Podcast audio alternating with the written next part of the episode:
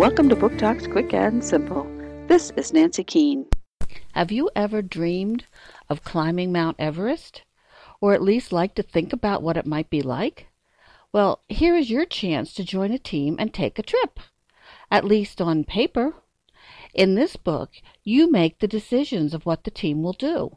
Throughout the book, you will find alternative paths to take. If you take the right one, your team will reach the top. If you take the wrong one, well, it could result in disaster. So choose carefully. Everest, You Decide How to Survive by Bill H. Doyle, Chronicle Books, 2011.